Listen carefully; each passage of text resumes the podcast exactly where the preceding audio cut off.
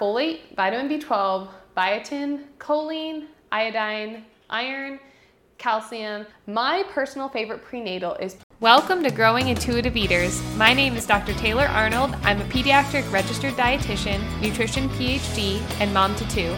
And I'm on a mission to share free and accurate content with parents so you can help your kids eat more veggies, not obsess over sweets, and have a healthy relationship with food, even if this is a work in progress for you. On this podcast, we'll chat practical tips for feeding kids, parenting, and the science behind it all. Picking a prenatal. So first I want to point out that I have zero sponsors for this video. I am including a link to the supplements that I discussed below, but I get zero commission from them. This is not a part of a paid course, and I'm not seeking any pregnant clients to or for nutrition counseling. So I don't have any conflicts of interest other than an interest in providing free education by growing my social media channels. So that's my first disclaimer. Second disclaimer is make sure you talk to your personal medical provider if you have any medical questions. The things I'm going to mention in this video are topics that I think about when I'm picking a prenatal for myself or my family members or my friends or my clients, but there are certainly things that may need to be customized based on your personal medical history, your diet variety, or any lab work that's relevant to your nutritional status. So finding yourself a wonderful dietitian that specializes in pregnancy or preconception, or chatting with your O B about your supplement questions is going to be super important. Um, so how do I pick a prenatal? So the nutrients that I especially focus on in pregnancy are folate, vitamin B twelve, biotin, choline, iodine, iron, calcium, and as an added bonus, D H A, and I'll talk about why I say added bonus here.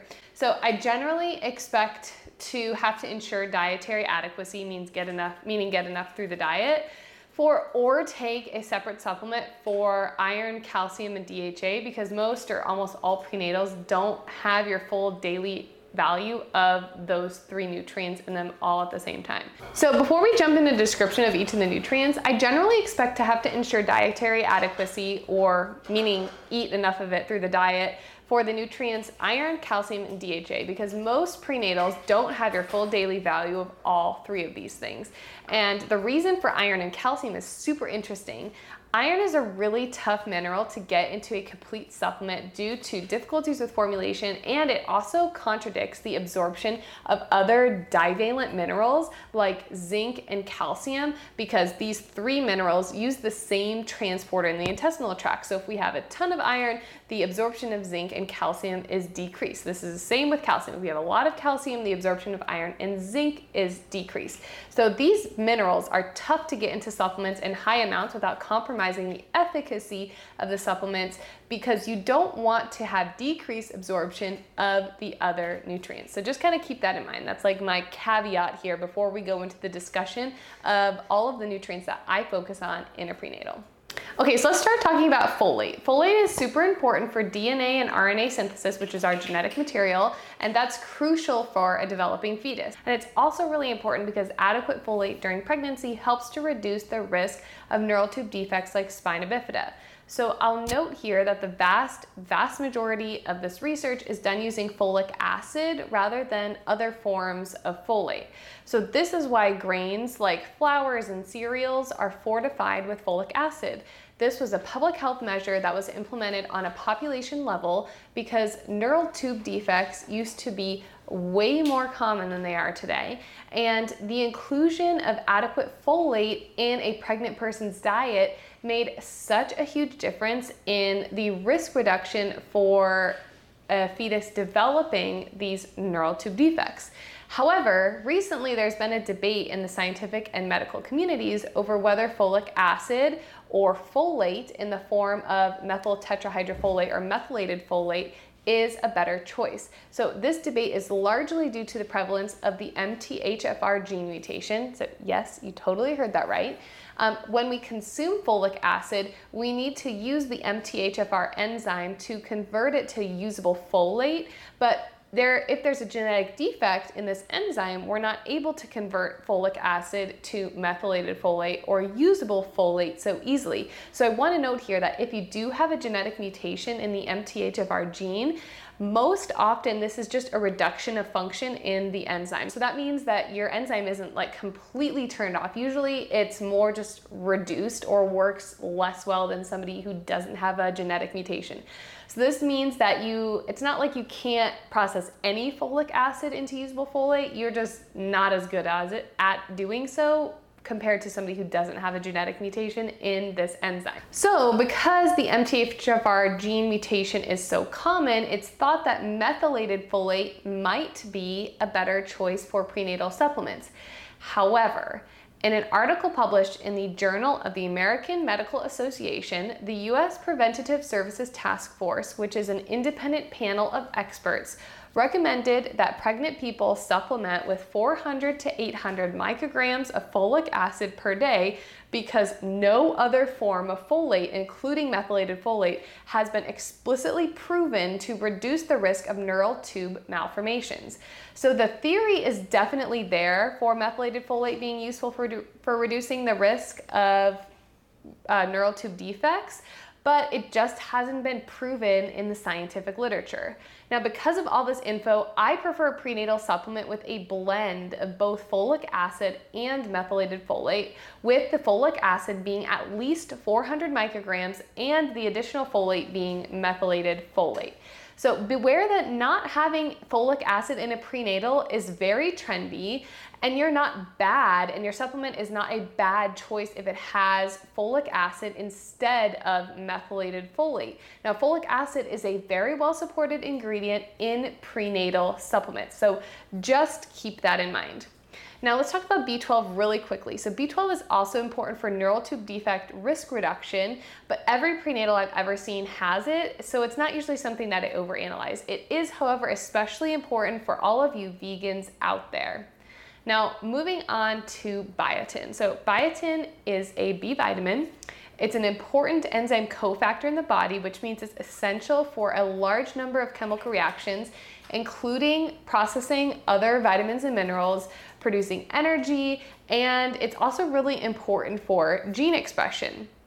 So biotin is especially important in pregnancy because some recent research suggests that a big number of people may be deficient during pregnancy. One paper that I looked at suggested that fifty percent of pregnant people show markers of decreased biotin function in urine during pregnancy, particularly during the first trimester. And other research suggests that even a mild biotin deficiency may be associated with cognitive con- congenital anomalies or disabilities from birth, like cleft palate or limb hypoplasia, which is small or absent limbs, and this is observed in animal models. Now, much of the research on birth defects have historically been focused on folate, but when we look at the metabolism of B vitamins, they are so incredibly intertwined. So more focus is now being put on other B vitamins like biotin. Now, the adequate intake for biotin is thirty micrograms per day for a pregnant person. So one study looked at a metabolic byproduct of biotin deficiency in the urine and saw that it was decreased with biotin supplementation of three hundred micrograms. So this is the same amount of biotin in one of the prenatal supplements that I'm going to talk about at the end of this video. And I suspect this study is one of the reasons why this prenatal had this amount of biotin in it, which is super cool to connect a scientific paper and a product you see on the shelf. Now, because the majority of your body's major structures are formed, although not fully, in the first few weeks of pregnancy, it's really important to ensure adequate biotin consumption if you're pregnant, if you're trying to conceive, if you're not sure if you're pregnant, or pretty much if you're sexually active with someone who has the parts to get you pregnant and you're not using any contraceptives. So as a P S here, some people also say that biotin is helpful for strengthening hair and nails, but this hasn't been conclusively supported by the scientific literature. So if you're using that during pregnancy for hair and skin nail growth, it's up for debate if that actually works. So in a prenatal, I look for biotin, at least thirty micrograms, but three hundred micrograms is fabulous. Moving on to choline. So choline is not technically a vitamin, but it acts like one in that it's involved in fat metabolism, energy production, and other important reactions in the body. We can't make enough of our own choline, so we do need to get it from food. Now, eggs are an especially good source, but other good sources of choline include beef liver, which is a great source of a lot of vitamins and minerals, beef, toasted wheat germ, scallions, salmon, chicken breast, Brussels sprouts, and broccoli. So right now the research isn't one hundred percent rock solid on adequate choline, on adequate choline contributing to neural tube defects. However, there are several published studies where authors have found associations between choline intake and serum choline with neural tube defects. Keep in mind that in some of these studies, they have low effect sizes, and that there's and there's also some recent research that didn't find an association between serum choline and the risk for neural tube defects. So this is why I say the research isn't one hundred percent rock solid. Some studies have found a link and some studies haven't. So as far as safety of choline supplementation, the upper limit, which is a threshold for toxicity set by the Institute of Medicine for adults, is three thousand five hundred milligrams per day. So prenatal vitamins containing choline, they haven't come close to this, at least from the ones that I've seen, and I've looked at a lot of prenatals. So the low doses in prenatal supplements of choline appear to be safe according to the research and to the Institute of Medicine. So the takeaway here, the research is not one hundred percent conclusive, but the risk is big when it comes to neural tube defects in your baby. So I personally look for a prenatal vitamin that contains choline when I'm pregnant or breastfeeding, or if I'm recommending it to a friend or family member. And to be honest, this really limits the playing field a lot when you're looking for a prenatal. So if you can't find a prenatal that contains choline, that's okay. You can meet the adequate intake level of four hundred fifty milligrams of choline per day with a diet, through the diet using three eggs, which provide an awesome source of protein during pregnancy as well. So there's not much, if any, choline in an egg white. So if three eggs is a lot, like volume-wise, for you, then ditch one to two of the egg whites and just make sure you focus on the egg yolk. The adequate intake for breastfeeding for choline is five hundred fifty milligrams per day. So you will need to up it a little bit more when you're breastfeeding than during pregnancy. I'd like to see a prenatal with four hundred fifty milligrams per day of choline, but I have yet to find one that also meets the other criteria and this choline criteria. So in a prenatal, I look for choline, the more the better, up to four hundred fifty milligrams per day. Iodine. Let's talk about iodine. So iodine is a mineral that's super important for thyroid hormone metabolism. The thyroid is important for many body processes, including growth, gene expression, and the development of the nervous system during pregnancy. Now, iodine is a pretty standard nutrient in almost all prenatal vitamins because the severe consequences of iodine deficiency in pregnancy are super well documented. So every prenatal that I've ever seen does contain iodine. Those at an especially high risk for iodine deficiency are pregnant people, vegans, especially vegans who don't eat seaweed or who don't eat any processed food, and who don't use iodized salt in their cooking at home. Other at-risk populations include those living with food insecurity or without access to adequate sources of food. So to be honest, I don't really do anything more than making sure iodine is in the prenatal and to make sure that it meets one hundred percent of the daily value for pregnant and lactating women. Beyond that, I focus on other nutrients more when I'm thinking about a prenatal. And one of those other nutrients is iron. So iron deficiency is the most common nutrient deficiency in the world. It's important for heme synthesis, which is the protein in red blood cells that transport oxygen to your tissues. Your iron needs increase during pregnancy in the second and third trimesters, predominantly due to an increased blood volume. Many prenatals have iron in them, but not all of them do. So in particular, ones that often don't have iron are chewable, gummy, and liquid vitamin forms. And while it's certainly possible to get adequate iron from food, women who are at risk for iron deficiency due to medical medical conditions, those who have a history of iron deficiency anemia, vegetarian or vegan pregnant people, or those with a really limited diet may especially want to select a supplement that does have iron in it. I personally loved eating red meat while I was pregnant. Um, it was one of my cravings. So this wasn't something I was super concerned about because I definitely got my daily intake of iron through food.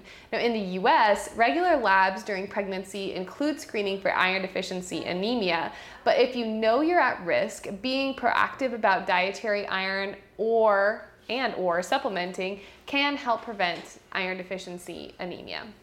Now, the recommended dietary allowance for iron during pregnancy is twenty-seven milligrams per day compared to eighteen milligrams per day for females ages nineteen to fifty. So it does increase a lot during pregnancy.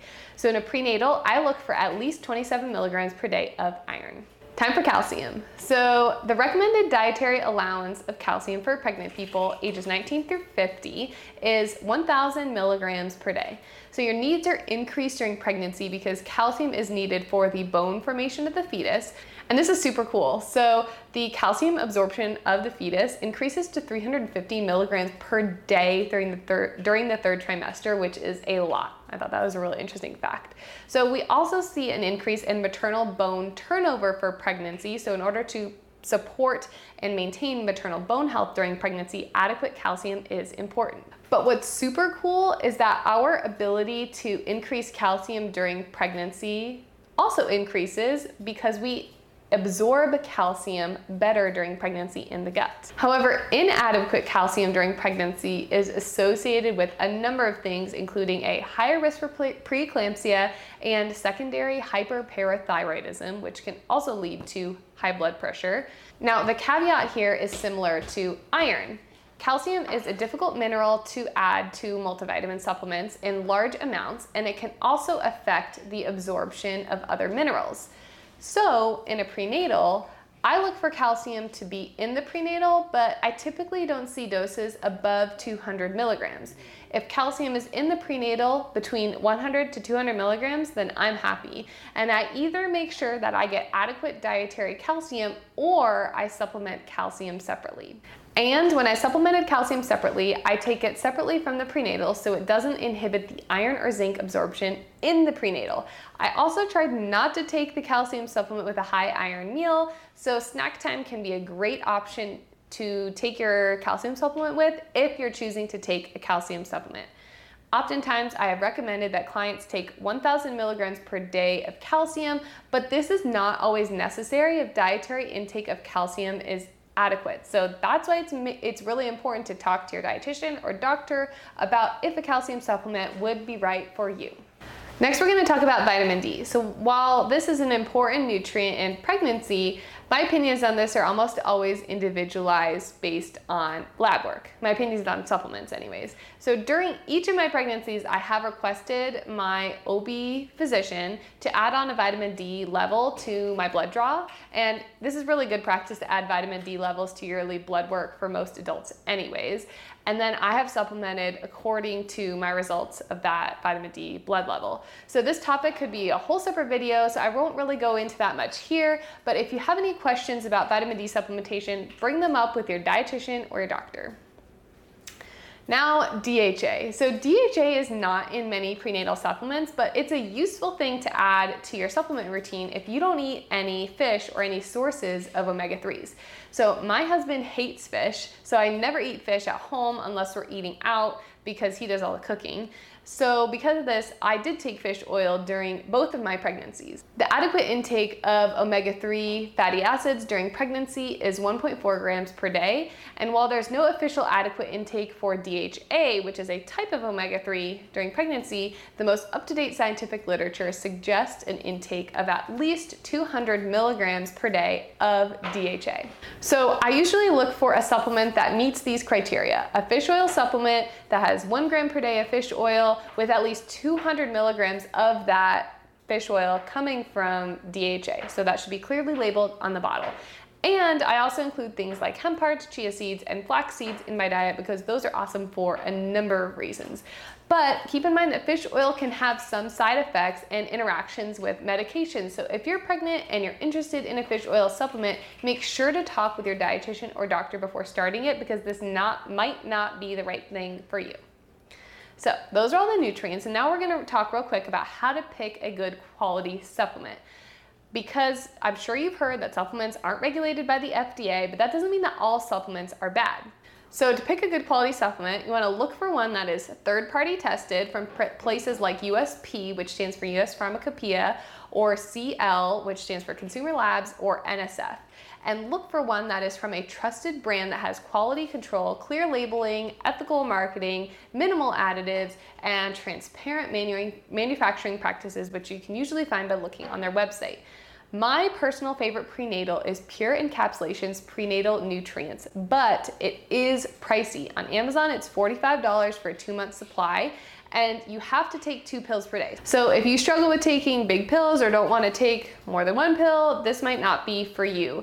But the label on this supplement is very transparent and clear that it has four hundred micrograms of folic acid and six hundred micrograms of methylated folate. So that's one of the main reasons why I love this supplement. If you prefer only methylated folate in your prenatals, then Thorne Research Basic Prenatal is also a great choice, but it doesn't have any choline, which, like I've said, it's really hard to find a prenatal with that in the supplement. So you'll need to meet that through food. So I have both of these supplement labels up, the Pure Encapsulations Prenatal Nutrients and the Thorne Basic Prenatal. I'm just gonna kind of walk through when I'm looking at the label, what I think when I look at the label. So my eye goes to vitamin D for the prenatal nutrients. It has six hundred I U's, which is a great dose of vitamin D, although some people may need more during pregnancy based on their labs, and your dietitian and doctor can help you with that. The folate is in the form of both methylated folate and folic acid. It's a blend. I really like that. I also like that even though it's a blend, it specifies how much comes from methylated folate and how much comes from folic acid. Some formulations or companies will just say that it's like a proprietary blend, which means it's a secret and they're not telling you exactly how much comes from which. So I really appreciate the transparency on this prenatal nutrient. The biotin has three hundred micrograms, like I talked about, from that study that looked at the reduction in markers of biotin deficiency in pregnant people's urine with a supplementation of three hundred micrograms of biotin. So I love that amount of biotin. Um, there is calcium, it's two hundred milligrams. So I like that there's calcium. It's not fabulous, but I have yet to find a prenatal that has that one thousand milligrams of calcium in it because of absorption issues that it would cause with iron, which is more common to have an iron deficiency. So that's why iron is usually prioritized in a prenatal. Um, I see choline in there, so one hundred milligrams. I'm happy it has choline. It doesn't have enough choline where you still wouldn't need to get some from the diet, but there's still some in there, so that's great.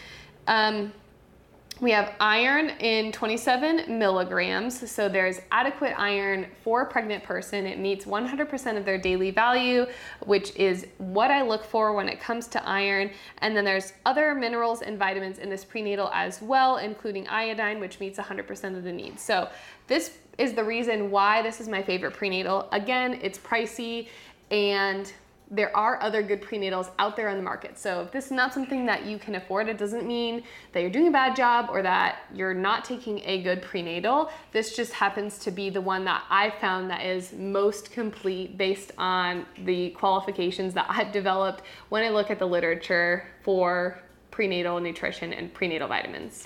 Now, the Thorne Research Basics Prenatal, this is the one that only has methylated folate. So if you're one who doesn't want any folic acid in your prenatal, then this is my favorite recommendation for that.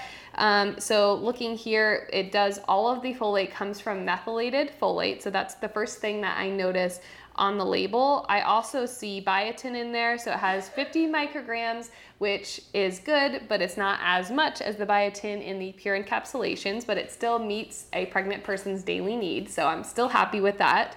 Um, we also have calcium, one hundred eighty milligrams, very close to the Pure Encapsulations one. So not really that much different. It's only twenty milligrams different.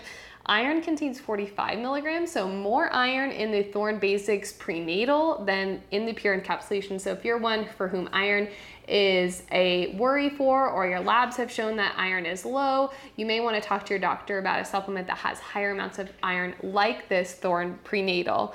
Um, what else do I notice on the label? So I also noticed that there's no choline. So that's one of the main reasons why I like the Pure Encapsulations one is both the combination of the choline, the biotin, and the folate. However, the Thorne Basics is a great option. Other great brands that I typically recommend for supplements just in general are Kirkland brand and Nature Made, because those often go through third-party testing. So that's what I think about when I pick a prenatal. Now remember, I'm not your dietitian. I'm a dietitian on YouTube and on a podcast. If you have specific questions or concerns about your prenatal d- nutrition, make sure you chat with your dietitian or your O B. Hopefully this was helpful. Hopefully you learned something. Make sure to comment, subscribe, and follow along for more information on how to grow happy and healthy eaters. Thanks for joining me, and happy feeding. Thanks for listening to today's episode. If you enjoyed the content and want to hear more like it, please subscribe, leave a review, and share this podcast with a friend. And don't forget to follow along on Instagram and YouTube at Growing Intuitive Eaters for more free courses and content related to healthy relationships with food, picky eating, and all things nutrition for kids. Happy feeding!